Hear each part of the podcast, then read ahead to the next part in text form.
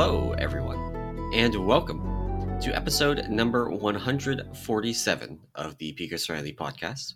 I am, as always, one of your hosts, emallson, and joining me, we have my co host, Anomoly. Hello. And this week, we have a little bit of a grab bag. We're kind of uh, between content, um, but we do have some things to talk about. We have a big, uh, they, there was a, a community council interview um, with the development team about the trading post. So we're going to go through some of the stuff from that. We got a blue post about the new primordial stones system that we um, that we talked a little bit about last week. Spoilers: I was wrong. They're not. They are. They are actually usable in instances, as far as I can tell now. So um, they will be relevant for you know the life of the 10.0.7 patch. Uh, and then, of course, our progression. I think we're both on Raszageth now. Yes, yes. So Finally. yeah. How was your uh, How was your raid week? Uh it was it was nothing but Raszageth, nothing but the the dragon, um, or bird or whatever you want to call it. No, it was uh it was good. So we started full progression on Tuesday. I wasn't. I'm actually technically not in the final kill group. Um, I think I talked about this. I don't know if I talked about this on the podcast last week, but um, the way our group layout sort of the way our group goes from a healing comp perspective, we run five healers. So it's two evokers, one paladin, one priest, and then me. Um, and then in the final comp, you, you sort of want the two evokers, of course, and then at yeah. least the paladin is very good for for AM. I'd say leave sort of a swap between me and the priest as the final slot for the fourth healer. Uh, and the problem is we don't run shadow priests typically. Um, so we only have yeah. one shadow priest on roster. They're a little bit of a issue staying on the platform. Um, and so the final comp is basically no shadow priest and then the the holy priest. I don't know if he's playing holy or disc. I think it's holy. I'm would have been in. So I sat all of Tuesday, uh, which was super chill. Um, but then Thursday, uh, we had some internet issues with our fun healing priest. so I was in all of Thursday on progression, and um, phase one is is fun. Uh, that's where we spent the majority of the time. I think we hit we had probably like in our we were like 60 pulls in, and we've got three pulls into the intermission. Yeah. So I don't know I if mean, that's good or bad, but it's phase one is no joke. Um, the DPS check is really tight if you're trying to do four wings, only four wings. So, um, so we went in, like we started progression of this like last week, right? And I mentioned mm-hmm. we were pretty consistently making it to the intermission. Um, and then we had our Sunday raid, just like straight phase one wipes all night long. I think we had like three pulls where we actually touched the intermission. No real intermission progression. Um, you know, it's the the kind of like we learned a thousand ways not to uh, not to do phase one. Yeah. So, um, and one of the issues we actually did have, which we weren't having on Friday, was that we weren't making the damage check that you just mentioned uh, to skip the fifth wings, which is very unusual because we have tons of damage. Like, yeah. So it was really uh, going back and figuring out why? Why aren't we making that damage check? What are we doing? And also sorting out some stuff with deaths. We had uh we had our healing CDs set up, but one of them we had a revival that was being pushed after the damage event, which is usually what you want, right? Mm-hmm. Uh, you want the revival for you know topping people up after they get hit.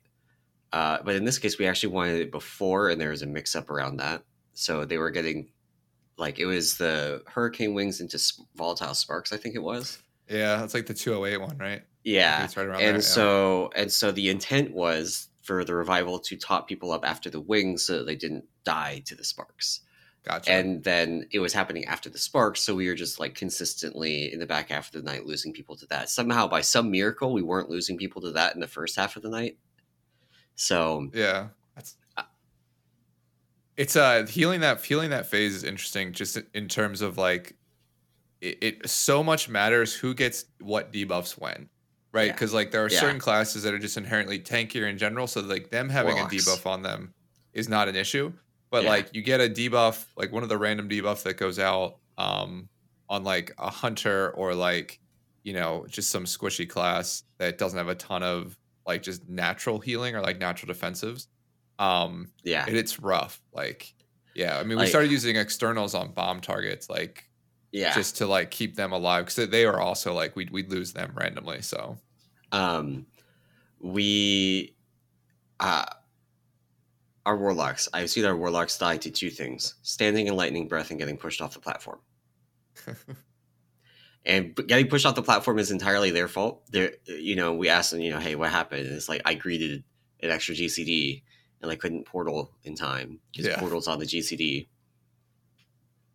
So uh, that's entirely on them, right? yeah. Uh, meanwhile, our hunters are like getting the the broodkeeper spawn trinket and beacon and just like everything to just keep them alive so they don't die to just the incidental damage that everybody takes, but that they have no way to deal with. Yeah. Yeah, that's exactly. I mean, like we, yeah, our hunters are, are sort of always the ones that are a little sketchy, and even even our shadow priest, the one shadow priest I was running on Thursday, was like consistently like either low or had died early due to like multiple damage events. But yeah, I mean those the falling off the platform. Like I I had that issue with port. Like there's a range on port, so like I definitely not greeted, but like waited maybe slightly too long to port. Um, so that took me a couple wipes of getting not getting pushed off because I was running chi torpedo, so I could save it. If Yeah. I didn't port, Oh, I could I have a weak that you might be interested in. Oh, really? Um, our Windwalker requested it, and uh, I made it for them. It tells you in big text if you can use Transcendence Transfer during the wings. Oh, And when that goes away, if that goes away, you know, do not sit there trying to spam transfer. Use Chi Torpedo. Gotcha, gotcha. Yeah, because we have, I mean, we have three invo- three evokers, so they're we- we're using their like time whatever Time their spirals, yeah. time spirals for the the final three wings, right? That we should be getting, and um, but yeah, if I don't generally need it. Um, like import, like it's it's using transcend, warlock gate, transcend, and then it's chi torpedo for the final one, which is easy enough. But yeah, I will say portal. Pla- I realized real quick, portal placement matters. At least in terms of where you're facing, because I definitely one attempt Yeah. was facing off to the side, like ported, and then was like running at this point point forward, then like zoomed sideways, off to the left. just zoomed yeah. off. Yeah, yeah. Yeah. And the pro- and the Um, funny thing is, our, our raid leader watches like my POV if I'm in, so like he's just like, "What are you doing?" Like, I- I'm sorry, like my bad. Nice, nice. Yeah, we had uh, a couple issues with that, specifically with things like Shadow Step uh, and uh, Feral Druid's uh, Wild Charge, The wild charge, yeah, where yeah, they would Shadow Step, and like if the boss was facing the other tank because of like threat issues, um, then they would appear on top of me on the far side of the boss and get pushed off the other way and just immediately die. yeah, yeah. So So we, we had, had a a- couple of shadow sub deaths like that too. yeah, we had a couple deaths like that. Um, Blood DK, ridiculous on this fight. Just absolutely ridiculous on this fight. It is so good. Um, I spend the vast majority of phase one tanking the boss, even when I have the debuff, Yeah, because I just don't need cooldowns to tank it with the debuff. Um, awesome. I do eventually. Like, so Blood DK right now has, um, we'll say, resource economy issues. There are too many resources. The problem is figuring out how to spend them all. It turns Gotcha. out that tanking the boss with plus 100% physical damage taken is a good way to spend all of your resources. So That's I will awesome. eventually run out. Um, but like I use, I don't use cooldowns to deal with like the the damage from that. I use cooldowns to deal with damage from that plus other raid damage events like Hurricane Wings, which sneakily does actually a lot of damage.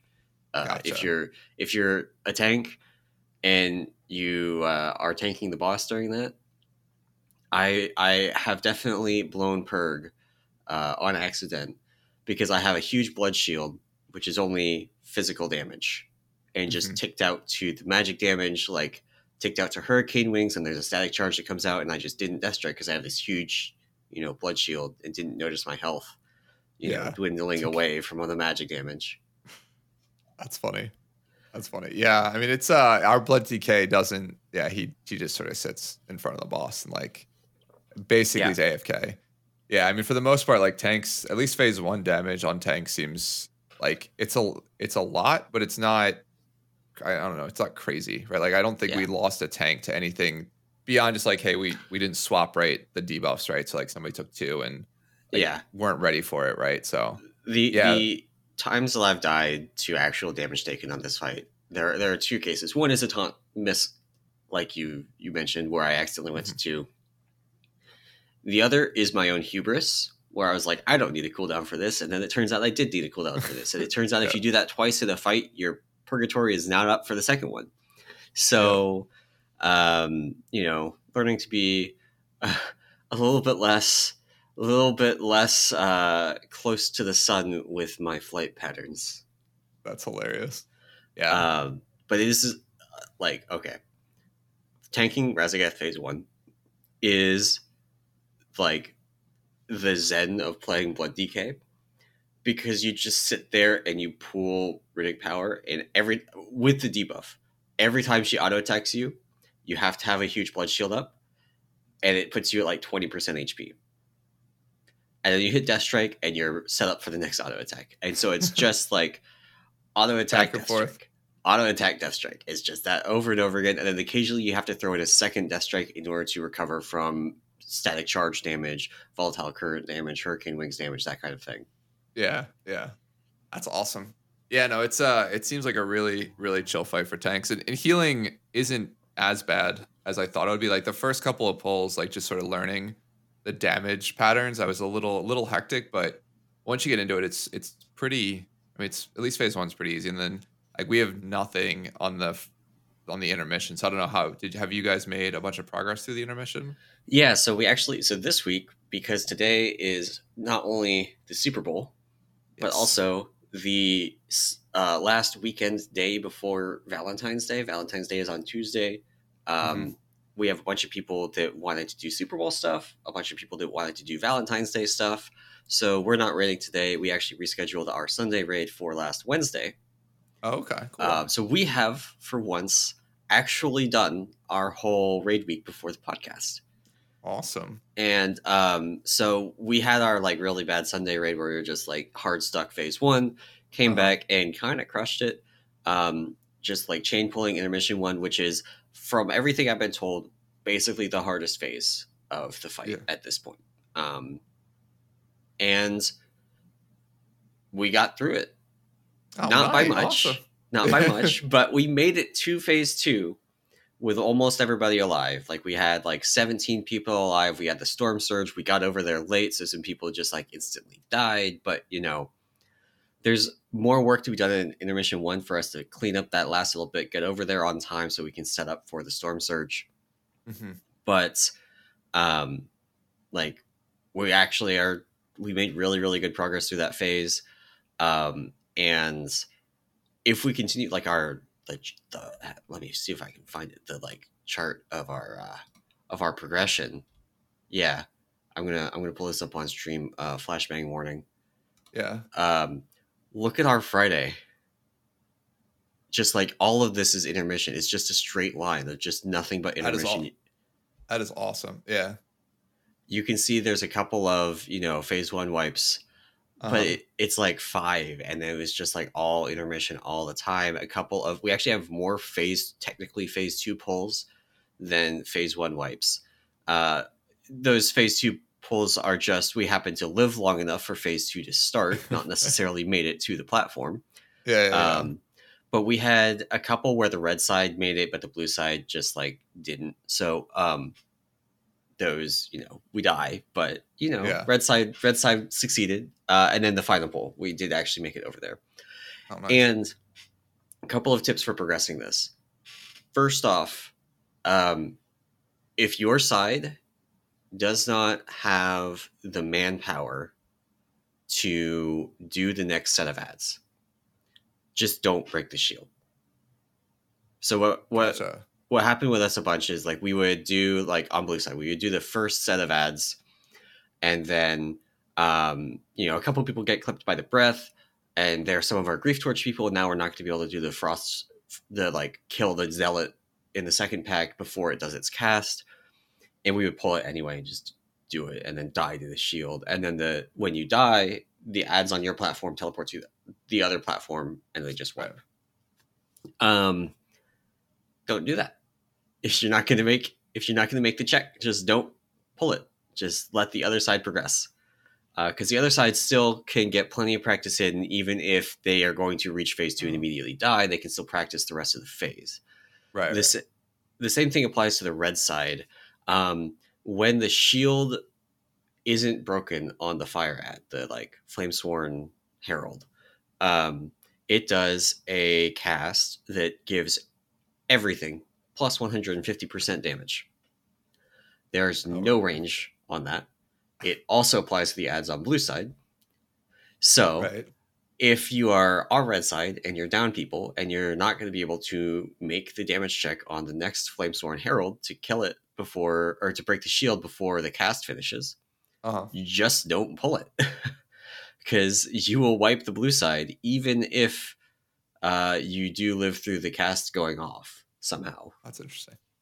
So that would gotcha. be like my number one like tip for that for progressing that phase on like a, a in raid like things you can do to get more value out of your wipes. Uh huh. Because you have to spend like four minutes reaching that point anyway. Yeah. You might as well make that four minutes as valuable as you can. Yeah, that makes sense. That's actually a really good idea. Um, yeah, basically give like the other side a chance to practice, and that way, hopefully, I reduce wipes as the yeah as yeah. that's like it's a little bit more time in the phase. Um, the other thing that we did, there's a, uh, like if you use the Viserio sheet, it's got a section for kick assignments. Mm-hmm. Honestly, single target kick assignments are a little bit bait. Like we have them set up, but the vast majority of our stops are actually coming from AOE kicks, AOE stops, mm-hmm. um, which most of your raids should have because they're using them for the sparks in phase one and in phase two. Right. So they'll have them talented and they can use them on the mages in the intermission. Oh, yeah, that's true. That's true. So um, that's something we're doing. There's some that you use in phase one that you really can't use in the intermission, like Ring of Peace. Not really gonna fly. no, can't push them all around. Um, but you know things like incap roar, leg sweep, that kind of stuff, uh, you can get a ton, a ton of value out of. The one thing there is you want to make sure that whatever you're using first is like a silence kind of effect. So we have on red side we have sigil of silence because we have a we have a vengeance demon hunter, mm-hmm. um, and then on blue side on the first one I use mass grip. Like okay. basically you want them to all group up, right? Because right, that's right. going to if they don't get grouped up, they're not going to die, and then they will absolutely murder people. Um, so you want them all to get grouped up. So like I hit mass grip on the first set, abomination limb on the second set. Um, we have our vengeance demon hunter is hitting like sigil of silence on the the first and third, and I don't I don't know what they're doing on the second. I think they might be using a wailing arrow on the second. Gotcha. Um, gotcha. Okay. That kind of thing. Yeah. Um, but yeah, like we're making it through. We're making it through. Uh, really rebounded from our just extraordinarily bad Sunday raid. Uh, had two good raid nights in a row, and actually left us in kind of a, a pickle because we have a we have somebody playing off spec rest, off spec resto druid for this fight um, uh-huh. because we were having uh, a couple of our healers were just struggling, um, and then we had one of our other healers that was out on Friday because they are actually going to the Super Bowl. Oh, nice. Um, which is you know awesome. Uh, but that meant that we had a we had you know the two healers that we were like yeah these are in, uh, plus the two that were like kind of on the fence and we were basically had thought it was going to be you know both of them competing for one spot to be in yeah. And then they both just like kind of did really well this week. They both came back oh, from that Sunday where they both played poorly and they, you know, did well. Crushed it. Yeah. Crushed it. yeah. It. And so now it's like, well, what do we do now? Yeah. Because oh, they, they have more pulls, they have more prog. They've seen all of the intermission, which is kind of a big deal. Yeah. No, um, yeah. And uh, in a lot of cases, we try not to mess with success you know, if, if people are getting through a phase, we don't want to change something really fundamental. Like Red Side has one healer. You swap that one healer out. Um, um just different, yeah. Things are different. Um, so there's going to be some tough tough decisions on like what's our actual final healing comp going to be. Nice. Yeah, that's that's the only that's the biggest problem I think with like final fights, at least from a healing perspective. I I, I assume everybody every class goes like every role goes well, except for tanks, I guess you could say, but every role, like even DPS goes through this where it's like you get to the final boss and you un- invariably have to sit like a handful of people, right? Yeah. And like it always sucks because it's always like a long typically it's like a long term thing. So like for us and, and probably for you guys, right? This is like a probably like a three ish week type thing, three or four weeks, right? It's almost like a month Yeah. of like if you're not in, you're literally not rating unless somebody can't make it, right? Right. Um, and so yeah, that's I mean, this always a tough thing. Um, I will say that I don't know if your guild does this, but I know that my guild does this. Is like we'll randomly, like it won't do this every week, but like we did it last week after we killed Diurna. We just did heroic. Nobody really Yeah. needed a ton of gear, but it was like our heroic will blast with everybody, have a good Yeah. time. Um, like just during the raid night or whatever, and then you know get into progression. And like we did that with yeah on Sire, like one like in the middle of like I think the three weeks on Sire, we did like an hour heroic clear, um, Yeah. just to sort of like get everybody like to I guess bring everybody to bring everybody back together, right? Yeah. Um, we yeah. uh we do heroic on an off night. We do sales. So we've been selling Gotcha. heroic, which is nice. I have over a million gold again for the first time since BFA. Nice. Like Shadowlands nice. was an extremely expensive expansion.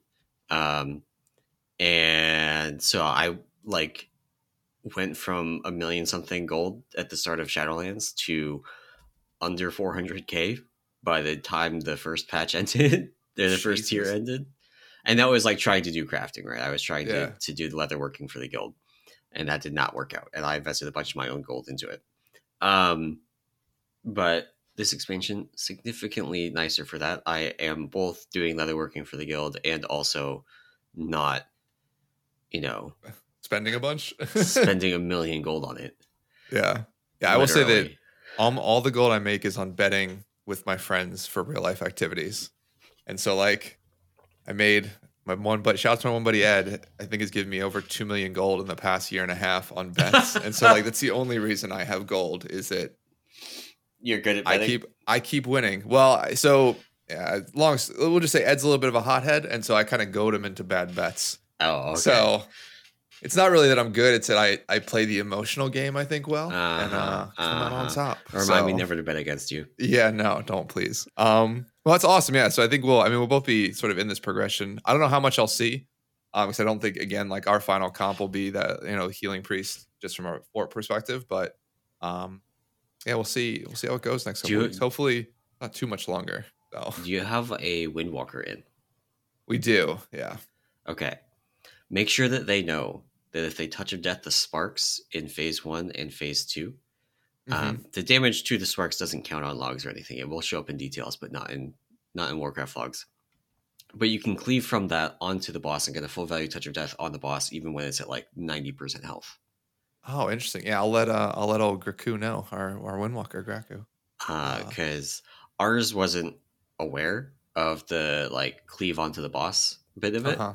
Like if you looked at logs, you would see a bunch of people like padding on them. Yeah. uh, for Windwalkers, but it does actually cleave onto the boss, and that is legitimately like 300k damage for free in phase one. nice. And you Nice. you can get another 600 something k, almost 700k in phase two by doing it on the first and third spark sets in phase two, which is just like a lot of damage. Oh yeah. Yeah, that's a crazy amount of damage. Interesting. Yeah, I will let I will let Graku know. I don't know what he's doing, I'll be completely honest with you, but might might Yeah. be doing that. So I have a spreadsheet of all of our DPS CDs for this fight Uh because basically we were doing prep for this fight, and I heard from like multiple different sources that this is like the the Omega prep fight. If you're prepared for this, then you know it'll be much easier.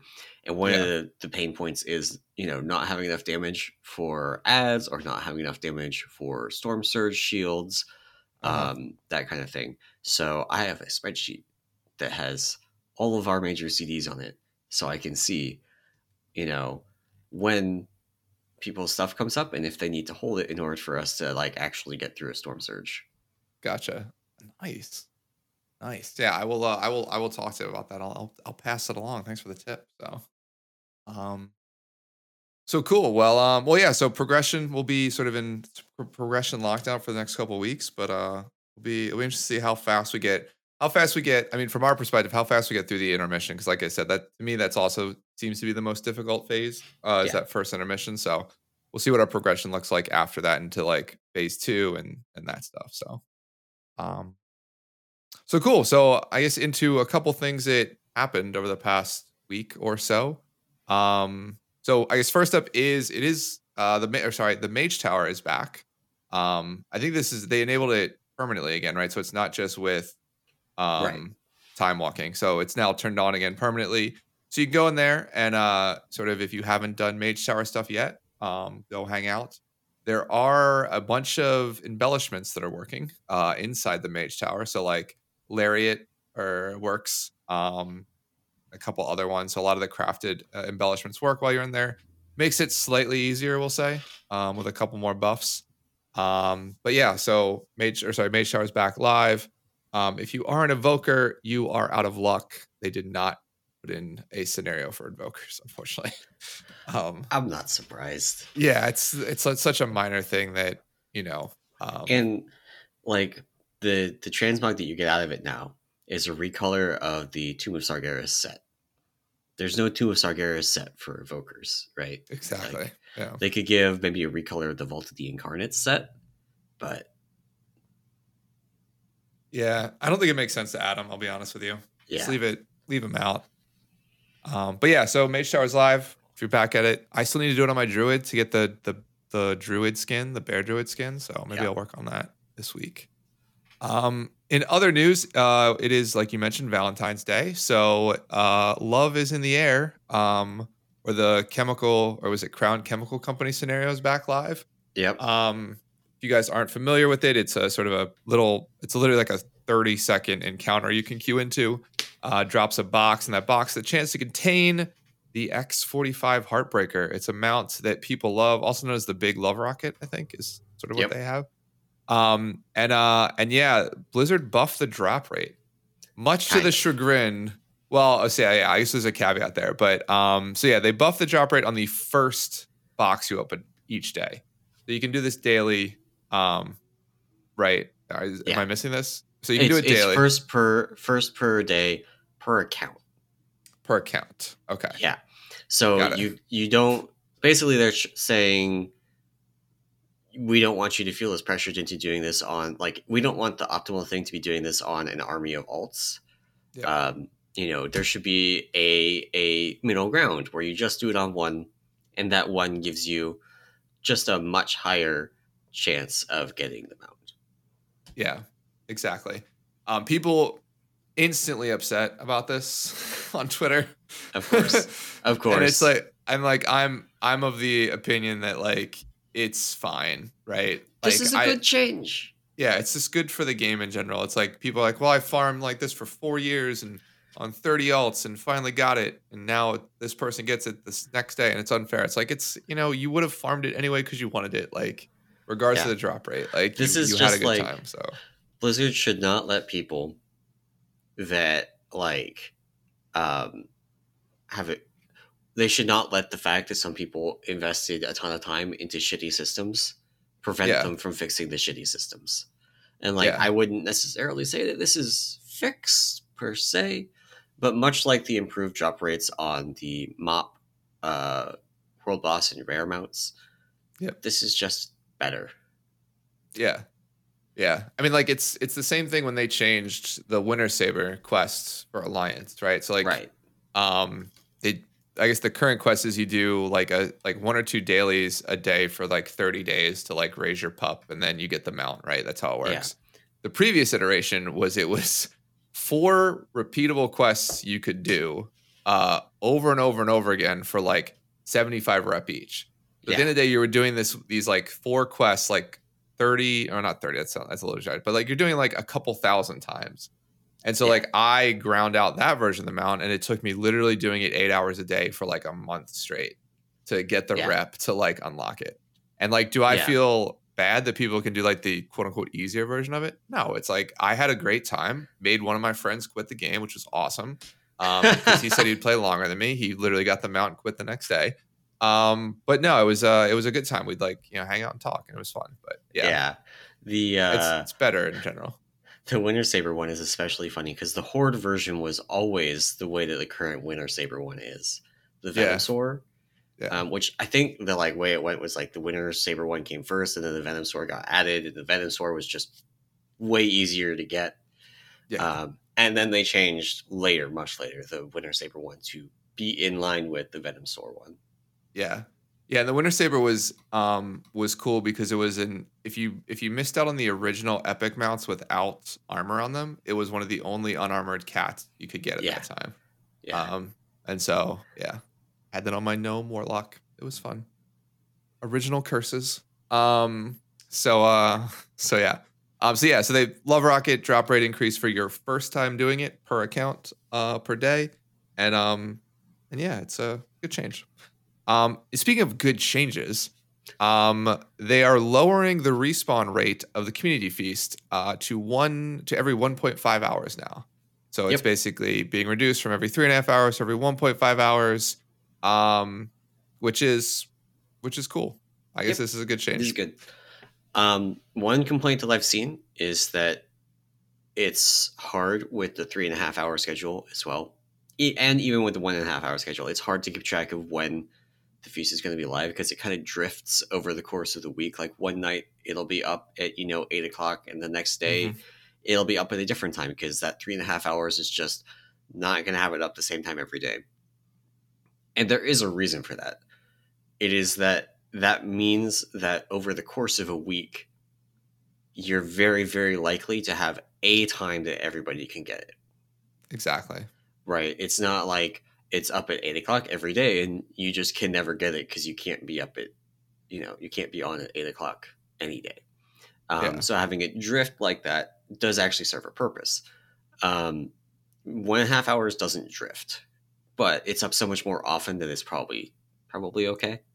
Yeah, you should be able to find yeah if you, if you want to do it an hour where it lines up. So yeah, the other the other issue I, I potentially see in this is that it also limits like if you're going to push for the legendary version of the soup and you want to like get the max rewards from killing like the mob that spawns Yeah. at the end. If you're not doing that like day one of reset, there'll be much like people just there'll be more times for it to align for people where they're not doing it later on in the week where maybe early on in the week they might not be able to get to it because of the the respawn Yeah. timer. So The So, yeah. the bulk of the reward, if you're only doing it once a week, the bulk of the reward does come from the weekly quest. yeah, from there. So I think it's okay. Um, getting the uh, achievement for doing it, you know, the, the whole expansion to do that. I'm assuming that they will make the renowns continue to be relevant next season. So we'll have further incentive to go back and do it again. Doing those early in the week is still the best to get the actual legendary version. But Mhm. also, um, if you do need the legendary version, find somebody on one of the big realms, like an Illidan or an Area 52, and get them to invite you to a group so that you shard into an Area 52 shard, for example. Yeah. Because I have not seen a non legendary soup in Oh, really? in months. Like, Yeah, I just did. I think I did my soup yesterday, and it was just a normal epic quality one. There was like ten people at the soup on Mal'Ganis doing Yeah. it. So I haven't done it this week yet. Um, so I, I did it on like an all, but I did it on Tuesday, right? So Mm-hmm. it's reset day. yeah, guaranteed doesn't- basically. Yeah.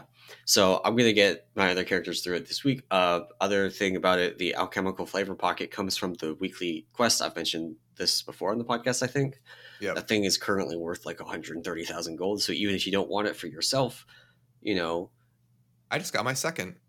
nice. I have still seen zero. I've seen them back to back weeks. I got one last week. Sold it for like yeah, ninety five k. They were a little bit cheaper. They're they're going up. I think now that people realize what they are. Yeah. Um, and we then, are. yeah. Uh, so I think our plan for farm is everybody's going to be using that in a crafted item, and we will use mage food. We will drop one feast at the start of the night, one feast whenever we swap people in, and then one feast at break, and then we will use mage food to heal people up between pulls. That is awesome. which Yeah. is just like I mean it's it's kind of irrelevant now that also feasts are super cheap. Feasts on Yeah. Area 52, I think they're, might be region wide, but feasts on Area 52 at least are under 100 gold. They Yeah, are actually like so inexpensive that unless you have invested a lot in cooking, and even then, I'm not sure if it's like profitable to make feasts. I don't think Uh, I don't think it is unless you're yeah, unless you're doing all the farming yourself, but even then you're putting in the time. So Right. Yeah. because that's like early on in the expansion i did do all the farming for our feasts or a Mhm. bunch of it there are some other people in guild like they're fit primarily fish based so other people in guild were grinding the fishing stuff so they would send me fish um, but yeah they're so cheap now that i just buy them Yeah. like i spend less on feasts for a week for the raid and we're dropping one every pull like we're, Yeah. we're not we're not to the mage food revolution yet we're dropping one every pull I spend less on feasts for a week than I spend on Glacial Fury uh, phials for myself. That's hilarious. That's hilarious. Yeah. Yeah. No, this is uh yeah, feast yeah. It's uh it's funny, yeah. They're very, very cheap for some reason. So um but cool, yeah. So community feast shorter, very, very solid change. Um, another weird change coming into the game, and this is actually already live, is that uh they're removing Twitter integration from the WoW client. Do you know why this happened? Oh, it's because of the Twitter API change, right? Yeah, so Twitter is charging for its API now. So before this was just like free API use. Yep. Um, and now Twitter is trying to charge for its API. And a bunch of companies like Blizzard are looking at their API usage and going, this is not worth paying for. Yeah. and all. just removing it rather than pay for it. Which is so this is kind of blowing up in Twitter and uh, in good old Elon Musk's face. I think. Um, I would imagine, yeah. It's a, it's such a weird, like, not to get too much off track here, because it's just the wow thing of, hey, you can't post things to Twitter anymore, which I never, I never used, so it's not a feature I ever interact with. But I know a bunch of people liked it to post like transmog screenshots or like things like that pretty easily. yeah, yeah, But the overarching concept of like charging for an API, particularly one that has been previously free, and again, one related to a social media company where like you want people to engage with your platform as easy as possible and giving them access to an API to do that makes Yeah. sense. yeah. Um, just it it does not compute, but I, I mean, I'm assuming that the underlying reason is like money, right? Like, yeah, I mean this this follows on from them disabling the API keys of every like third party Twitter client, yeah, um, which meant that the one that I have used for years and years on my phone no longer works, and so Yep. I just like don't go on Twitter anymore. yeah. like I just I- don't go on Twitter anymore. I don't. Yeah, I don't interact. Like, luckily for me, I think TweetDeck, TweetDeck still works, which is what I primarily used. TweetDeck is actually used- first party. Uh, they oh right, they bought. bought them right a couple Yeah. years ago. yeah, so that's a that's a first party one, so that one still works. Um, but actually, the the funniest thing about all of this is that Twitter actually had a paid tier for their API in the like in the first place. They already had an enterprise Oh, tier really? to get access to much more of the like fire hose kind of data. hmm you couldn't get the whole thing. I think the scale grew too big for them to give anybody the whole thing. But you could pay for um, enterprise access basically to the fire hose and get much, much, much more data. Uh, and so, like marketing companies in particular, advertising and marketing companies would use that to, um, you know, track trends and, and things like that. Yeah, yeah. Nice. Yeah, that's funny. Yeah, I don't. I, I mean, it sucks it it's going away, right? Just from a from a functionality standpoint, but it's just funny the background on like charging for an API that's literally been free for years. So, Yeah, it's um, I uh so finishing rounding out this this tangent. yeah. Part of my dissertation, actually a significant chunk of my dissertation work in Mhm. grad school, used the Twitter API. So the stuff that I did is now no longer possible without paying for the API. Uh, I would not have been able to do that in in grad school. Um, so rip Twitter, I guess. Yeah. Like just another nail in the coffin. Yeah, no, that is uh yeah. Well, I don't know what's gonna happen there. Um, but maybe maybe we'll maybe we'll get off this tangent. Uh so yeah, Twitter, no longer in WoW, but WoW is still celebrating things such as their 32nd birthday. Um, so basically, Blizzard was founded back in February uh, of 1991, February 8th to be exact, 1991, and so they sort of celebrated their um, their 32nd birthday this year. Um, and so like it was originally under a different company name, um, so called Silicon and Synapse, and then changed its name to like Chaos Studios, and then finally was Blizzard about three years after that, in 1994, um, when they released Warcraft: Orcs and Humans. Um, and so yeah, so I mean, it's funny. I don't know if you watch any sort of the background on Blizzard, but I think most people know Blizzard for like at least in today's world, there are three major or four major franchises, right?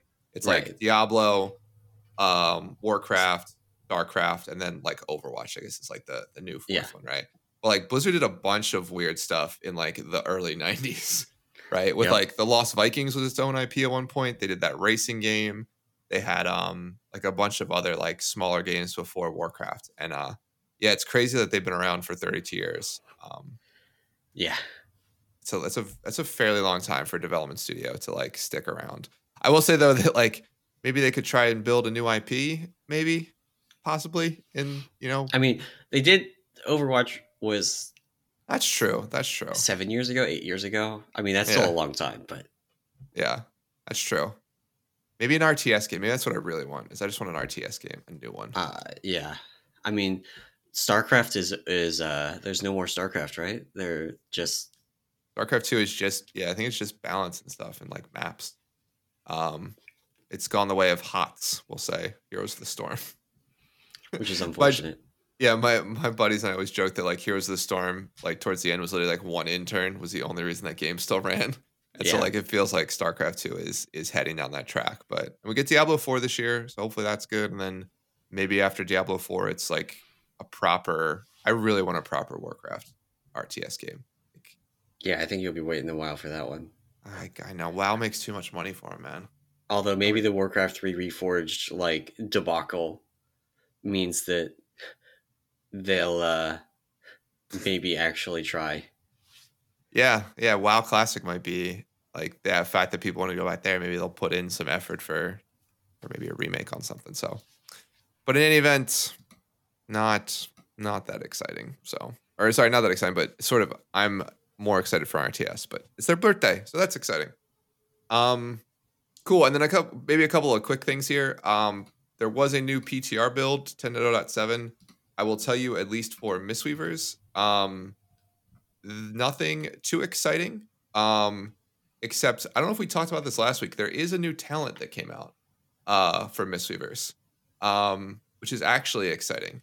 Um, and we so they touched on it, but yeah, so they they added a new capstone talent. Um, so basically, uh, with 10.7, Mistweavers look to be receiving a new capstone talent, um, called uh, what's the name of it? Legacy Um, of Wisdom. Yes, Legacy of Wisdom. Sorry, I was trying to pick up the name real quick. And so, Legacy of Wisdom, it's a new capstone. It does not replace anything. It comes off of the choice node for between Lessons and Veil. And what it does is it basically um, it makes your Sheilun's Gift does two things. It reduces the cast time of Sheilun's Gift by half a second, which is uh, really good. Uh, and then it also makes it hit two additional allies. Um, So that takes so- it from three to five. three to five. So it basically becomes a very, very good heal in five man content like Mythic Plus. Um, they did make a couple other changes to Sheilun's gift with this. They uh, remove the mastery interaction with the cleave targets. So now your, Okay. our mastery will only hit the main target. Um, but they did, they did offset that by increasing its overall healing by 10%. Okay. Um, and your mastery's so- a proc, right? So that just makes it more consistent. No, no, no. Mastery always hits. So Oh, it's always hits. Uh, yeah, it's always on the main target. Yeah. Um, and so it's just an additional single target heal, basically. So when it was cleaving on the side targets, it basically meant Sheilun's gift was doing, you know, more healing. The 10% does not offset the loss of mastery on the cleave targets, Okay. but it sort of is an okay change, right? The mastery is sort of overkill, I'll say. Yeah. um, okay. But yeah, this is huge. Like so Legacy of Wisdom is very very nice because it reduces the RNG factor, which is what we've seen a bunch of complaints with like if you play Mistweaver now in keys and you Sheilun's gift someone that's low and you want it to hit like there's like three other people that are injured in the party two gravely injured and one is like at 90% and and you that, you roll into healing the 90% plus one injured one yeah, yeah instead of the and, two that actually need it yeah. Exactly exactly. So i mean it's uh it's um it's better now like so lessons is basically going to be a lock in terms of points and to be completely honest with you the funny thing is we had an extra point anyway so in a standard mythic plus build you have one extra point that sort of can go anywhere in that top row yeah um, most people dropped it in secret infusion um just one point in it for like an extra minor stat boost whenever you use Thunder Focus Tea. Right. But um, but now you can move that into Legacy and it'll be just better. Um, nice. Yeah. So, There's yeah, a, so sorry. There is a Windwalker change that I'm very excited about. Oh, what is that? I don't think I heard this. Um, so if you've played Windwalker this expansion, you will be familiar with the Skyreach talent, the the, the portal one talent uh, that was it was a Shadowlands legendary, became you know a a talent. It teleports you to the target when you push Tiger Palm, gives you a big like fifty percent crit buff um, for like ten seconds. It's very good for bursting down high priority targets. You know, you think of stuff like the the medium spiders on Sennarth, your mm-hmm. Windwalker sky reaches to the spider with all their cooldowns running and just absolutely crushes them with a huge crit bonus. Um, and then they they skyreach to Sennarth and they fall off the platform. Yeah. So there's Love a that. new talent being added as a choice on that node called Sky Touch. That is the ah. crit bonus part of Skyreach without the teleport. So if you're fighting a boss like Sennarth where the teleport is really dangerous, you can opt to not have the teleport and instead only take the crit buff and not like we we did we asked our windwalker like hey what's the consequences of you dropping this talent because like it kills you, gotta you. Yeah you gotta stop dying. Yeah. Uh, and um, their answer was i will no longer be crushing the medium spiders. And we were like okay we need you to crush the medium spiders so you keep playing that and you know we'll you know we'll trust you to not die basically. And yeah. you know, to their credit, they did. But also, it kind of sucked to be in that situation where you have this extremely powerful talent that also has this enormous uh, downside. Uh, yeah, yeah, yeah. So that no, I that is a that is an awesome change. I'll say it's cool that they've added that as a choice, right? So you either get the the portal movement, which is probably more of like a I'd say like maybe like a Mythic Plus thing or even like a PvP thing to like quickly move you in range. Even the right? Mythic Plus angle is like pretty dangerous because it can. I've definitely had Windwalkers like, you know, Skyreach to a mob that is in front of a frontal being done, mm-hmm. and they just instantly die. Nice. And it's yeah. hard to tell in a, in a in a pack exactly like, you know, you have two two mobs, so they're more or less stacked exactly on top of each other.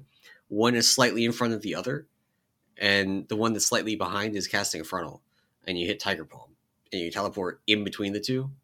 Yeah, and you die. Yeah, exactly. Yeah. No, yeah. So, I, oh, sorry. I kind of feel like for PVE, Sky Touch will be the default. You won't play Sky Reach very much. Mm-hmm. There will be bosses that you do. Um, something like Kurog, it's actually super safe, so you can do things like go out with your if you get the fire dance on Kurog, you can go out that and then Skyreach back in, and that's like cool. Yeah. Um, so maybe you play it on Kurog, but you know you don't play it on Sennarth. I don't think you play it on uh, on Raszageth. Actually, you might because you can probably do some some spicy things with Skyreach. Uh, yeah. To like get out of breaths and things like that. I don't know, but yeah, way more situational. Like I don't think you play it in pretty much any Mythic Plus right now because of all the frontals. Yeah, that's fair. That's fair. True. Yeah, but it's I mean, awesome. Like just I'd say like quality of life. Quality of life. Yeah. Yeah. yeah quality yeah. of life type change. So no, that's cool. Um, if you look at the patch or the data mines changes overall, uh, they have a note on the Wowhead post about it, but there's a lot of changes that are actually changes from the hotfix that went live um that day like last week's resets yeah. on Tuesday. So there's a lot of stuff like the blood decay AoE damage buffs are showing up in the data mine changes for 10.0.7. Mm-hmm. That's just like the hot fixes. They're not getting buffed a second time. Yeah, I mean, the majority of the Mistweaver changes that are were listed in that post are just the hotfix changes being um, applied yeah. into the PTR. So yeah, we're not getting double buffed, but um, but no, yeah. So like lots of like lots of cool stuff coming in 10 out of 7. Really liking the class changes. Like we spent I think all last episode gushing over. Um, one interesting thing, and I know this isn't monk specific, but there has been as we're data mining everything, it looks to be a paladin is getting heroic leap talent uh, yes. or ability coming in. Um, yes, it's so, literally it's amazing. It's literally a copy of heroic leap. Yeah, and so and it's it's actually so close of a copy that I think it actually contains the taunt reset part of heroic yeah. leap. Yeah. So like, this is probably just very early in development in terms of like potentially giving other classes this sort of movement tech. Um, Paladin sort of I don't know if it makes sense. Um, they're also in the Wowhead post. They talk about like there are similar spells but tied to different classes. So like Priest has a version of Wings of Liberty, which is the Paladin yeah. heroic leap. Um, Demon Hunter has one too. So it might just be super early that they're still messing around with it. But yeah, giving Paladin's leap that would be that'd be interesting. Um, from a movement tech perspective. But it's cool that Blizzard's thinking of adding even new abilities, right? Or like, you know, brand new things not in like a dot one or dot two patch. So yeah. Um, so yeah. Um, so cool. I guess that was all for last week. I, I was going to touch a quick couple quick hot fixes, but to be honest with you, they're all for preservation evokers, and we don't talk about that idiot class here. Um, just kidding. It's fine, but there's nothing too big there. So um, speaking of uh, hot fixes, so we have a question from from chat. Oh yeah. Uh, that I thought is uh, there's there's a, I have a comment on it basically. So okay. Tazatal in chat asked about thoughts on some classes seemingly not getting many bug fixes despite being well documented compared to others, or some things being absurdly broken compared to its intended behavior, and they call out void tendrils that Shadow Priests have. Mm-hmm. Um, basically, having the binding shot behavior from last expansion that got removed, where the root wouldn't break no matter what. Mm-hmm. Um, there's actually been a lot of bug fixes, and not all of them get into patch notes. So, like Brewmaster has had a lot of bugs. A lot of them have been fixed. Not all of them have showed up in patch notes when they got fixed. We kind of just figure it out from the fact that the bug no longer happens. Right. Um, so that's something to keep in mind as well. You won't see every bug fix get you know documented in patch notes. Um, I know druids were similar. They had a million bugs with their tree when the tree updates went live in 10.0.5. Most of them got fixed pretty quickly and were in patch notes, and then a few of them got fixed and then were not in patch notes. Um, but then specifically, void tendrils. That ability is broken in more ways than one, because void tendrils will also cause the mobs to turn and murder people, even um, if the ah. tank is still kind of sort of in range. Be very careful with that talent in Mythic Plus. Very, very careful.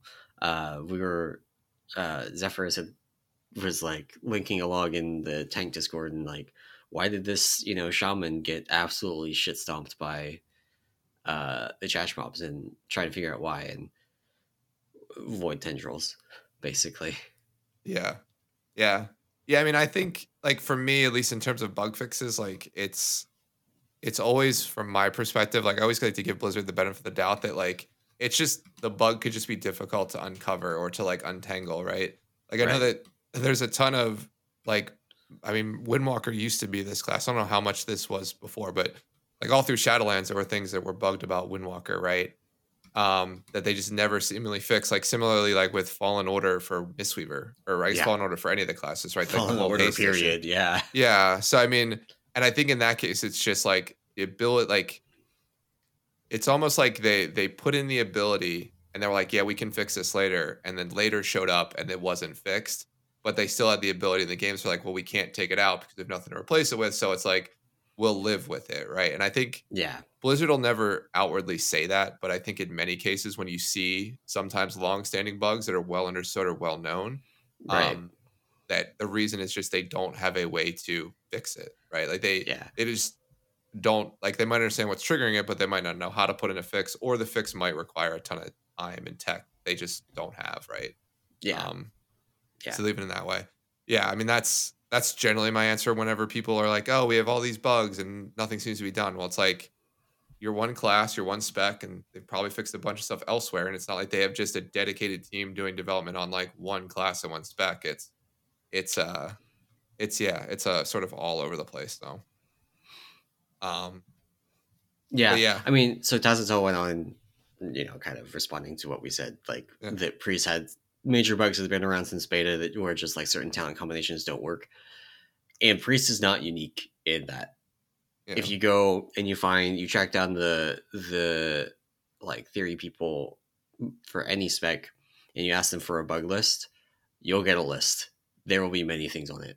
Some will have more than others. Like Brewmaster actually has a relatively short list now, but for a while it had a quite extensive list of of things that just didn't work. And there's still a few relatively high profile ones that we get a lot of questions about. Like if you blackout combo Celestial Brew, you get three charges of purified chi after the Celestial Brew instead of before. So it doesn't buff your Celestial Brew. It buffs like the next Celestial Brew, except that you can just press Purifying Brew after it. And so it yeah. doesn't really matter most of the time things like that. Yeah. Yeah, the, and the yeah, timing and stuff like that can be weird. So yeah, yeah, yeah. I mean, that's and that's uh, that's sort of the idea. Is it you just got to highlight them, and then like eventually things will get fixed. I mean, like, or they just don't, and the ability gets changed for the expansion, right? Like that's the other yeah. thing is like Fallen Order was it the way it was for Mistweaver from its original launch all the way to the end of the expansion in Shadowlands. So yeah. Um, I wonder if cool. I, I wonder if anybody uh I wonder if what happened to the guy that had two talent trees active at once. The Retribution Paladin? Yeah, I don't know actually. I think I they just probably reset his character. I mean they would have had to have. Yeah. yeah. So that was funny. Oh man. Um all right. Well, I think maybe we talk about one of the two main things we want to talk about today, one of the two main topics, which is um, there was a community council interview with a bunch of developers um, going over the trading post, right? And so we talked about the trading post last week, um, but I w- did want to highlight a couple of things that I thought were interesting about number one, the reason the trading post exists and some of the Blizzard's thoughts behind it, right? And then um, also like what to potentially expect with the trading post going forward. Because I think it's to me, it's one of the cooler new systems they put into the game in a, in a very long time. Um, and I think they're being very careful with it, at least based on like this interview. So um, you know, a couple of like I guess some of the initial highlights is like the idea of the trading post was really to solve like I think a couple of things, right? I guess two problems they had. Um, the first one was like they wanted to add just fun things for people to do um, that weren't like the traditional like grind dungeons, grind raids, grind PvP, right? So they wanted right. something that was like for the open world players. They've mentioned, but it's good to sort of to see them reiterate. Um, the second thing, which I hadn't thought about, was that they basically wanted to find an avenue to reuse a bunch of the art that the artists are generating for WoW. Um, right. And the biggest thing there is like, eh, you know, I, I guess I you should I guess I should think about it this way, and I I just didn't. Was it like the artists or just the art team in general isn't just creating exactly what the team needs or what the other teams need to like flesh out the world, right? They're like being creative. They're like, yeah, I would it would be cool to have like this thing in WoW, so let me model it on like when I don't have a deadline or when I have some time. And that they apparently have enough of a backlog that they like had items or models or toot ads or whatever they are that they had no real reason. They had nothing from a narrative or like expansion perspective to use. So the trading post gives them a way to get them in the game, right? It gives them sort of this fun side thing that like if some artist is like, I really want to make a cool dress, it's like, right, yeah. we can now put it in the trading post and we don't have to get it in a quest or get it sold somewhere. It's just like it can be a trading yeah. post reward. So one of the issues they run into too is like things like the dress or the the flower corsage and things like that don't necessarily make sense as like drops from a dungeon or a raid. Some of the yeah. like non-combat transmog kind of things, or like the pirate transmog that's in the trading post this month, doesn't make sense as a drop from Vault of the Incarnates. Right. Exactly. Exactly. Yeah. And and maybe they don't have a like pirate themed dungeon or something to put it in uh, in the near future, but it's in the trading post, and that lets them like actually have a way for people to get it. There's a long history for people that paid attention to transmog stuff of like different recolors just being in the game files and never used. Um, mm-hmm. There are recolors of old tier sets that just are unobtainable. There's no source for them. Um, some of the old things, like they uh, there was actually stuff for the sets from ICC 25 where some of the items were just not obtainable until yeah. they were added to like raid trash in uh Tol Barad, I think it was. Gotcha. Yeah. Yeah, so I mean it, it gives them that that uh, that's a really good point. It just gives them a good avenue to like get them in the game without context, right? Like there's no yeah. context that is needed. It's just it becomes a, an item they can buy, right? Um, the other thing too, they talked a little bit about just from like the type of items they're putting on there is like essentially they want to there will always be a like range of items right so they don't want everything to be amazing like the flail this month uh, in the trading post is probably the, one of the cooler weapon transmogs because there's i think you were mentioning there's really only one major there's, example of a flail and it's like the two. paladin okay protection paladin protection warrior uh challenge or um, mage tower weapon skins from legion gotcha. if you don't have those they are actually like if you didn't get them in legion they're now unobtainable Mm-hmm. Um, so this is the only one that if you didn't play Legion and you didn't play those classes in Legion, this is the only flail you can get. It's the only one that's usable by non-paladin, non-warrior uh, classes. So, mm-hmm. Yeah, yeah. So they they basically said like just from like a an item perspective, like they'll they'll have like things like that that are very very cool, but then they'll have the more mundane stuff that's like you know a, a corsage that's like a different color flower this month or you know something more minor like that. So they'll definitely have a range of items is what they want um, to build off of, which um, which is cool. I will say um, they actually put a lot of thought, I think, into the re- like the way they present the rewards. Um, they talked a little bit about this in terms of like the free, the quote unquote free thing you get, or like the thing you get for filling up the bar. Um, they basically want that to be an item that everyone will would normally want to get anyway. So like typically yeah. it's going to be a mount. It not might not always be a mount, but it you know this month it was a mount. Might be a really cool weapons transmog or like a whole ensemble outfit, right? But they basically want that to be like if we're going to put it on the trading post and we think everyone's going to buy it, we just make it one of the we make it the, the monthly like yeah. yeah. when you fill the bar you get the thing. Yeah. Which is that's really good. Like I, yeah. one of the things so throughout this interview they're kind of adamant that they want people to actually be able to like make a choice about the items that they're getting mm-hmm. you know they don't want it to be a situation where just everybody buys the same thing and that's yeah. kind of like with the the mount that's the monthly reward for this month they're like we think that the majority of players are just going to buy the mount right and so if we make it so that you just have enough currency to buy the mount they're only going to buy the mount they're not going to interact with any of the other stuff they're not going to get the the, the transmog the weapon flail, anything like that, they're just going to get the mount. So they just made it the, the monthly reward. And then you get to take your currency. And like maybe the other stuff is not as cool or as impressive as the mount. Mm-hmm. But you have the mount and this other stuff. And you get to like actually think about what you want. Yeah. Yeah, exactly. Exactly. Yeah. And that, that was, um, yeah, like you talk about making that choice. They they talked a little bit about the fact that like they don't want they're going to monitor it and they don't want people to be like hoarding currency either. Because they talked a little bit about like okay, when do we release like next month's rewards? Like when do we tell right. the, the players like what's on next month's trading post? Um, and they haven't really decided when just yet. Um, primarily because like whatever they pick, that just becomes day zero of like do people hoard or not hoard. So people might wait yeah. till that point to buy anything. Um, and so like they're sort of monitoring just like I will say like the economy aspect of this is right. like how willing are people to you know how willing are players to spend points now versus are they just hoarding everything for like the one perfect item they want um, yeah. Um, and does and does that matter right i guess it's the other aspect of it is like um i'd say it probably matters if like they see like a large percentage of players hoarding and then all of a sudden dumping it into one thing um yeah. that's where i think it's problematic but like if it's a handful of people like they don't see anything this month, we'll just wait is probably fine, like from a yeah. from a system perspective. So I can say I, am curious what you've done with with your your attendees this month. I know for me, I bought a couple things. I bought the pirate transmog, I bought the weapon, the the flail transmog, and then I'm kind of like, I mean, I have a bunch left, right? Like I could buy mm. other things, but I'm kind of leaning towards just like freezing um, one other thing and then yeah. saving the rest because there's nothing else that I'm like really that into. There's like the the cloak with the the scarf transmog is kind of yeah. cool, but it's bright pink Yeah. and like maybe there uh, at the very least right now that that clashes with everything in the game pretty much at least if you're playing monk so like there is just like not even the issue is not necessarily that it's that it's pink the Yeah. issue is that the color pink that it is doesn't doesn't match anything in the game Yeah. um so i'm like yeah i can skip that Yeah. Yeah, no, I get I used all mine and I can't tell you on what.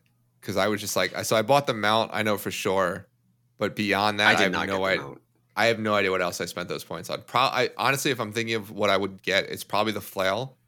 Um, and then I actually think I got one of those. I think it's a cloak trans, not the long cloak transmog, but it's the cloak, the back transmog that has like the. It's almost like the rogue like toolkit where it has like a bunch of knives and yeah, yeah yeah, bandolier, yeah.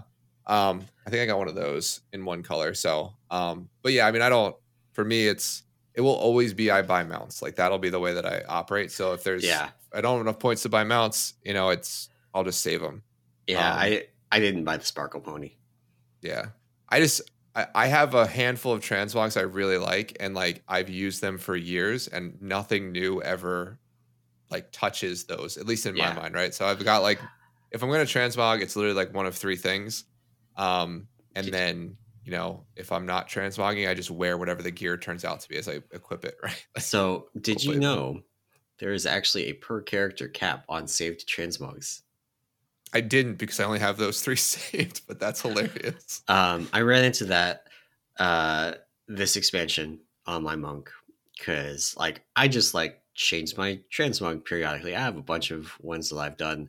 BFA Uh-huh. actually had some really good leather sets. Um, so the there's a few from there. There's like some meme sets I made in Shadowlands, and then like the actually the Tuskarr set, uh, the ensemble that you get from them is pretty cool. So I I have that, and then there's the pirate set. So I put that together, and I went to save it, and it was like I don't have any more slots. What? I didn't know there was a cap. That's hilarious. I also yeah, because I just have a I have a couple. I have um I'm trying to think of my big one. So I bought the white leather armor green set. So it's like a green set, oh, like it's of the mountain type stuff that was from classic. Um, so I have that. I have uh what I call red tigre, which is like uses like the red bandana helm and like the Mhm. red um Orby shoulders from Legion and like a bunch of other like random red leather pieces. I love that one. And then my third one is I call it the gas man because it uses the it uses the ICC mask? 25 no, it uses the ICC 25 set that where like you look like you wear like a gas mask because like the one Yeah. eye. Uh, I think it was one of the rogue sets. Um, Yeah. but you could get the it, the offset pieces. So I use that. And those are the only three um, that I have. And the only reason I use that white one is because I literally spent like forty thousand gold buying the transmog items for it. Like, So I think my like my favorite transmog set that I have for my monk. So there's a little bit of a story to this. So my my monk's name is is Eisenpeltz. It's just like I made this character. I leveled it in a like Iron Man style, so it's Iron Fur because that's how I was doing it. Like there was no deeper meaning than that. yeah, Um, anyway, it ended up becoming my main, and then I ended up, you know, in my the guild that I'm in now, I ended up being an officer. I ended up running it, and everybody in the guild calls me Eisen. Mhm. Now, okay, part two of the story.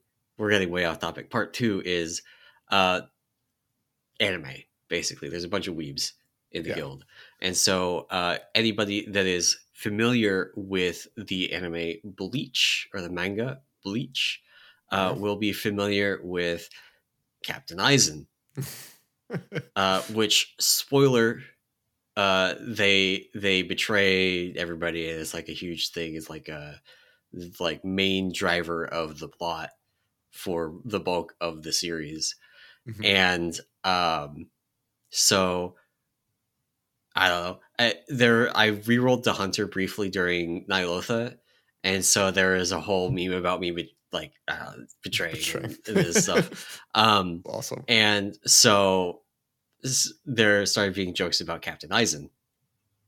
So I went and I farmed the captain uh, title, which you can get from the WAD boat table. Oh right, yeah. Uh, and I uh, have the transmog set, for, the leather transmog set from BFA that looks like a naval officer. Okay, yeah, yeah. So I have that set, and I have the title, so I'm Captain Eisen. That's awesome. that is awesome. That's super cool. That's much better than me just liking spend gold on random transmogs. And, yeah, I mean, I still the color red. I mostly use random transmogs. yeah, yeah, yeah. Like I, like I said, I capped out my transmog set, and I had to go delete some meme sets from like I put all the random like tentacly uh, leather from Ny'alotha in his head. Oh yeah, like, like, the rogue yeah, shoulders that like flip yeah. up. Yeah, yeah. Um, so I had to go delete like random garbage like that. But that's funny. That's funny. Yeah. yeah. Yeah, and I think so. I guess back on track. That's a good, good, good segue or good. Uh, sorry, not segue, but good, good little tangent. Um, yeah, and the trading post itself, I don't think there was anything. The only other big thing that came out of the interview was that Blizzard's going to be very specific about what they put on the vendor, uh, particularly yeah. around mounts and sort of certain rewards. So, like, basically, they're not going to put any earned reward onto the uh, the trading post, at least for now, which means like any of the gladiator mounts not going to be on there. You know, uh, Keystone Master mounts not going to be on there. Like things like that that were that are earned through other activities, um, more than likely not going to be on it at least for now. I think um, the the dividing line that it sounds like is basically are these things that we award for certain like player skill yeah. achievements like is this you're ahead of the curve mount your gladiator mount your you know 2500 score mount uh, for for Mythic Plus versus something that you like earned from doing a rep grind that it's not really like skill it's just time. Yeah exactly. So i think basically it sounds like anything that is just a like time gated you just sink in enough time or enough gold and you could get this um, is probably fair game. You know thinking of the unofficial herbalism mount from legion the giant spider. Yeah. Uh, and and stuff like that would probably be fair game. But then things like the moose from uh, you know, Archimonde. Yeah, Archimonde. Yeah, Archimonde. Uh, probably not fair. Game. Was Archimonde the moose? Archimonde AOTC had a moose. Okay, fair enough. Um, and then there's but there's also other moose mounts. Like there's the ghost moose from Archaeology and Legion. Yeah. That you know what a what a dead profession. Um, Literally sorry. no updates. Yeah, crazy. Literally no updates for three expansions. That's funny. Feels bad. Um, yeah, but no, yeah. So I mean, it seems like yeah. To your point, yeah, those those sort of things that are more related to player skill probably not going to make it on there.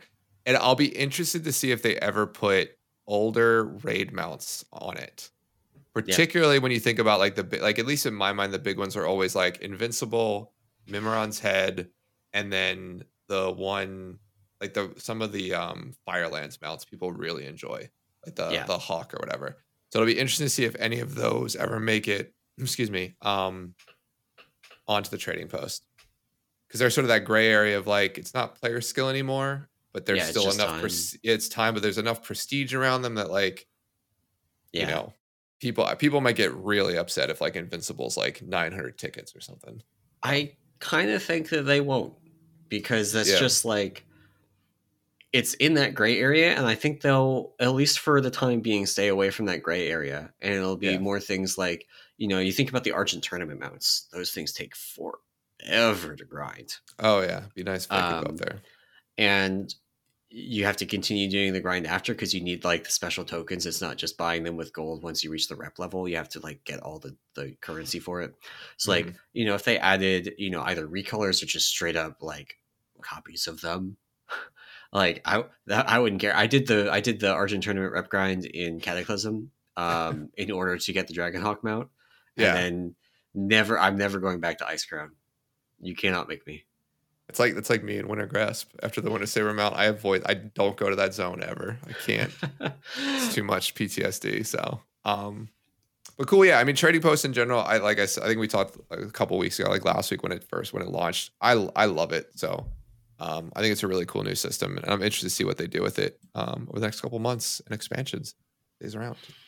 Um, so cool. So then the final topic for today is Blizzard did put out a post not a very long one, but a couple paragraphs around the primordial stones. Um, and so this is a new thing that's coming out in 10.0.7. Um, essentially, you get a ring called the Onyx Annulet ring um, that has, I believe it's three sockets. And in those sockets, you can only put these primordial stones. You can't put regular gems in them. And primordial stones can only go in these three sockets in your gear. And essentially, the the primordial stones offer like weird and different perks, right? You can think of it as almost like the older pocket-sized computational device, and Blizzard actually calls this out, which was the Mechagon trinket, where you can um, sort of, you know, build essentially an item that has a bunch of perks or, tr- or procs and things like that based on how you sort of want to play. Um, and so yeah, so that's sort of the gist of it. I think you and I talked a little bit about like, oh, are these shards of domination 2.0?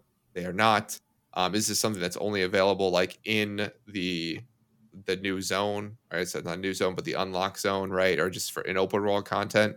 The answer to that is no. This looks to be available. These look these primordial stones look to be active everywhere. Yeah. Um, and um, and yeah, so it's you know it's it's a system that you go through. Of, I think it's like a solo experience actually to unlock, and then yeah. um, and then once you get it, you have to basically um, purchase or research new stones. Is sort of the way that it looked. Um, so yeah, so you have the ability, like you can get duplicate stones, so it functions more like actual gems, where like you put a, a stone in a socket and it mm-hmm. destroys whatever is there currently. So you can get duplicates, um, but then you can also like crush the duplicates. They say, or you can crush any of them, not just the duplicates, into mm-hmm. fragments that you can do unspecified things to either upgrade or like purchase other stones. Um, that is, I think, still to be determined. Uh, I have not been on the PTR to play around with it yet. Um, but so the thing that concerns me so this is a 424 ring. That is one of the highest eye level rings you can get from mm-hmm. this tier. Um, and they call out specifically pocket sized computation device, or as it is more commonly known in the community, cyclotronic blast. Yeah which was just the trinket that everybody used in Eternal Palace until like there were there were a few specs that didn't use it. Like a bunch of casters didn't use it. They used the Azshara trinket instead. Uh, mm-hmm. But a bunch of people that was just like a trinket that you used. Uh, and for tanks, that was the best in slot trinket, not only for Eternal Palace, the tier that it came out. It was also the best in slot trinket for Ny'alotha. Oh.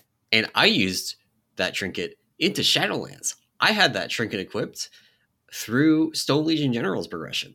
That's because hilarious. it was so much better than most of the trinkets that were out in Shadowlands until I got like I got a, a Denathrius trinket that I replaced yeah. Cyclo with. Um, and so that's kind of my my concern right now is that basically like maybe DPS specs replace this trinket pretty quickly because it doesn't have secondary stats on it and those are pretty valuable. Mm-hmm. And maybe that's ultimately like where the line gets drawn. But uh, I would not at all be surprised for the best, like, best ring setup for a tank in 10.1 to be Mythic Eranog ring and Primordial Stones ring. And that's just like, you just use those. Yeah. Yeah, I mean, I, I guess it's not like it's not a terrible idea, right? Because like I think this is the other thing that they talk about. So it is a very high eye level ring, but Blizzard also mentions that like they're trying to build this that like you will replace it in season two. So this is sort of something that is for the end of season one. It's a power boost. I'd say it should be a power boost to people who get it. Um, it should be helpful for people trying to finish off any season one content they want, right? So like if yep. you're progressing through the raid. It's a it's a nice little boost there. But I definitely share your concern that like I use Cyclotronic as a healer on Azshara for the damage, right? Like yeah, because there were certain priority ads to kill, and it was just it was an easy what was it like a second and a half or two second channel that yeah. was like easy damage that was just free essentially, right? I still um, have Cyclo on my monk, and I I didn't get to do this um on every boss in Shadowlands, Well, I have a kill of Mythic Denathrius where I use Cyclotronic Blast for the memes. And um, so uh, depending on how long um, this tier goes on, there may be a mythic Raszageth kill with Cyclotronic Blast in it. So funny. Remains to be determined. Yeah, yeah, yeah. Yeah. That's funny. Yeah, so I mean it's it's uh it, I think it's a it's a to be determined for me in terms of like I think this is a cool idea of Blizzard putting some like interesting thought into like a system that we already know going in is short lived. Um, we know that potentially has some power to it. Um, Yeah. and then it, the the idea is can they can they balance that power? Yeah. Um, which I think is the biggest thing. And then sort of this is their first, I think, test on this. So Yeah. um, And I mean, I think that for DPS, especially if you're playing at the like mythic level, not even CE level, like if you do some mythic, you'll you'll replace this as a DPS. Um, Yeah. I think that's like pretty much guaranteed. Secondary stats are just too valuable. This doesn't have any. None of the. It doesn't have like secondary stat procs either. Mhm. It's all like damage procs and shield procs and stuff like that. Um, but for tanks, like I can absolutely see this being something that gets used into the next tier, and possibly the one beyond, depending on how the numbers are on it. Yeah. Yeah. Yeah, no, yeah, that's yeah. And the other the other thing about it actually, for for specs that cannot trigger the Eranog ring natively, Mhm. um, because they don't have any fire damage, uh, there is a fire damage effect on this ring. And so what this lets you do is you can use two embellishments that you don't have to be stuck with like flaring cowl or unstable frostfire belt to turn on your Eranog ring. You can use an Eranog ring plus the primordial stone ring to turn it on, and then have your other two embellishments. yeah. Oh yeah, that's true. That's true. Yeah, so I mean it's I don't know. We'll we'll see how it goes. I mean the other thing too that you can think of this is like this is Blizzard like testing for other like for like the next set of maybe powerful things, right? Or the idea Right. that like they use these 07 patches to introduce an item that like anyone can use and maybe everybody does use that provides Yeah. that power boost, right? Outside of like nerfing the dungeons or nerfing like the And- content, right? Everything that I've heard about the ring stuff so far, the primordial stone stuff so far, is that acquisition is extremely easy. Like yeah. you can go spend an hour and get every every stone that you want pretty much um, so it's not a situation like benthic gear where people were doing dailies for for weeks and weeks to like get socketed benthic items that had the right affix on them and and stuff like that. Um the so we're not going to be looking at a repeat of that at least which was awful. That was awful. Um i would much rather like cyclo you had to do the rep grind which kind of sucked but you had to do the rep grind anyway for essences Yeah. um so at least as a tank you had to because the there is the rank three of the stupid shield one that was just incredibly good Yeah. um, that you that you needed to get. So you just got Cyclo kind of for free, and I mean, being able to just go to the new zone, do the story content, and then like unlock the primordial stones in like an hour. yeah. Um, especially because we're going to be on farm during it. Like we're already done with. Uh, I mean, unless 10.07 launches in like the next two weeks, I think we kill Raszageth in the, in the next two weeks unless we throw like pretty hard. So, um, we'll see. Like I, I, I'm not even if this ends up being something that I use on my characters as a tank Mhm. for 10.1. I'm honestly not going to be mad because it's just easy acquisition, but I do think it is going to happen. That tanks, so- at least some tanks, are going to use this. Yeah. Yeah.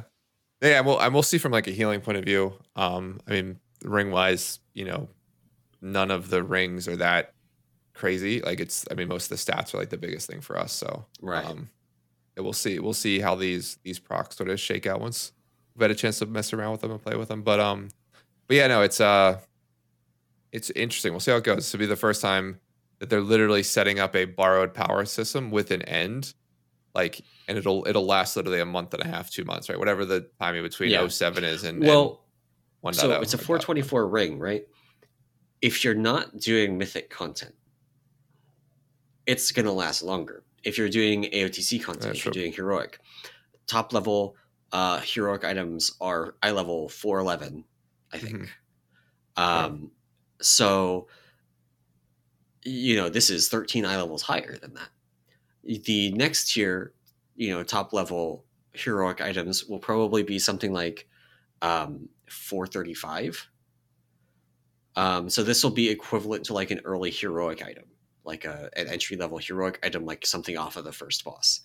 Mhm. Um, so for a heroic raider, primarily heroic raider, this is going to last a lot longer than somebody that's doing mythic content, and I think that's okay. Like if this is something that you use and then you replace halfway through next year as like a heroic raider, that's fine. Versus something where like if you're a mythic raider, you replace it in two weeks, that's also fine. Um, it's just way more likely that you know, again, tanks are going to use old stuff that has damage procs on it. Yeah. Um, I, I have a reputation in my guild for doing exactly that because I don't need, you know, defensive items to survive stuff. yeah. Um, so like I- in in BFA, I was like four eye levels below everybody else in the raid on average because I was wearing like a World Quest green or rare um, World Quest blue that had Twilight Devastation on it and Cyclotronic. Blast and other random damage proc items that I had from like Eternal Palace and stuff like that. Like I used the pole arm from the first boss for a long time because it had the damage proc on it before I finally replaced it with like a max eye level weapon. Nice, Yeah, nice, nice. It was that's the, it's just the the same old like the value of flat damage effects is much higher for tanks than it is for for DPS. And healers are exist on this whole other like axis where they have to care about healing. So the dam- Yeah. like maybe this is your best damage item, but it like hurts your healing, so you don't use it. Kind of yeah, thing. yeah, exactly, exactly, exactly.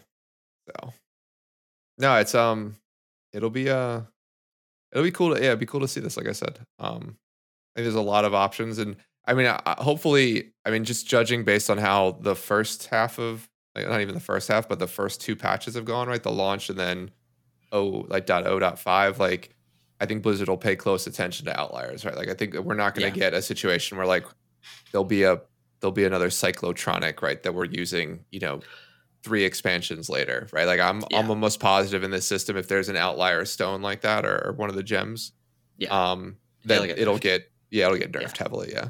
To bring Yeah. it back online because I think they, like just based on this that they want this to be replaced in season two, like they'll if they if it's not replaced in early season two, I would expect heavy-handed changes to these items, like to basically force their replacement. The one the one reason I would actually be okay with them not doing that is if it's a niche thing like tanks using it. Like I- Uh-huh. I, I, I keep bringing up that I think tanks are going to use it. I am okay with it if it mean as long as it's not like a rep grind or something that I have to go back and do like you know Aegis from the nine in Sanctum of Domination was very frustrating because you wanted to get a mythic one but you couldn't find a mythic pug uh, Yeah, to go and get it because there's no point in going and doing old mythic content. So you just like if you didn't get it when you were there, you just couldn't get it Right, um, right, right. same thing with like cyclotronic if you didn't do the mechagon rep grinds when it was current there was no point in you doing it now because they had you know catch up acquisition of the essences um and so you just had this like annoying long rep grind to do for this item that was your best item and that sucked if it's just like you walk into the zone and you can get it on an alt in an hour like I like that's fine. I don't care that much about it. Like if I'm using this in two tiers, um, it will be funny, and I won't be too upset about it. Fair. But uh, fair. yeah, I would not be surprised at all if at the start of like 10.2, I am wearing a mythic Eranog ring and a primordial stones ring. Fair enough. Fair enough. Um cool. Um all right. Well, I think we are at time. Yep. Um We have another So- question in chat from Tazatol that we are not going to get to get to. yeah. Um, we are at 301. I have stuff today, family stuff, so I gotta, you know, I'm on a timer. Anom is Yeah. usually on a timer. So a timer.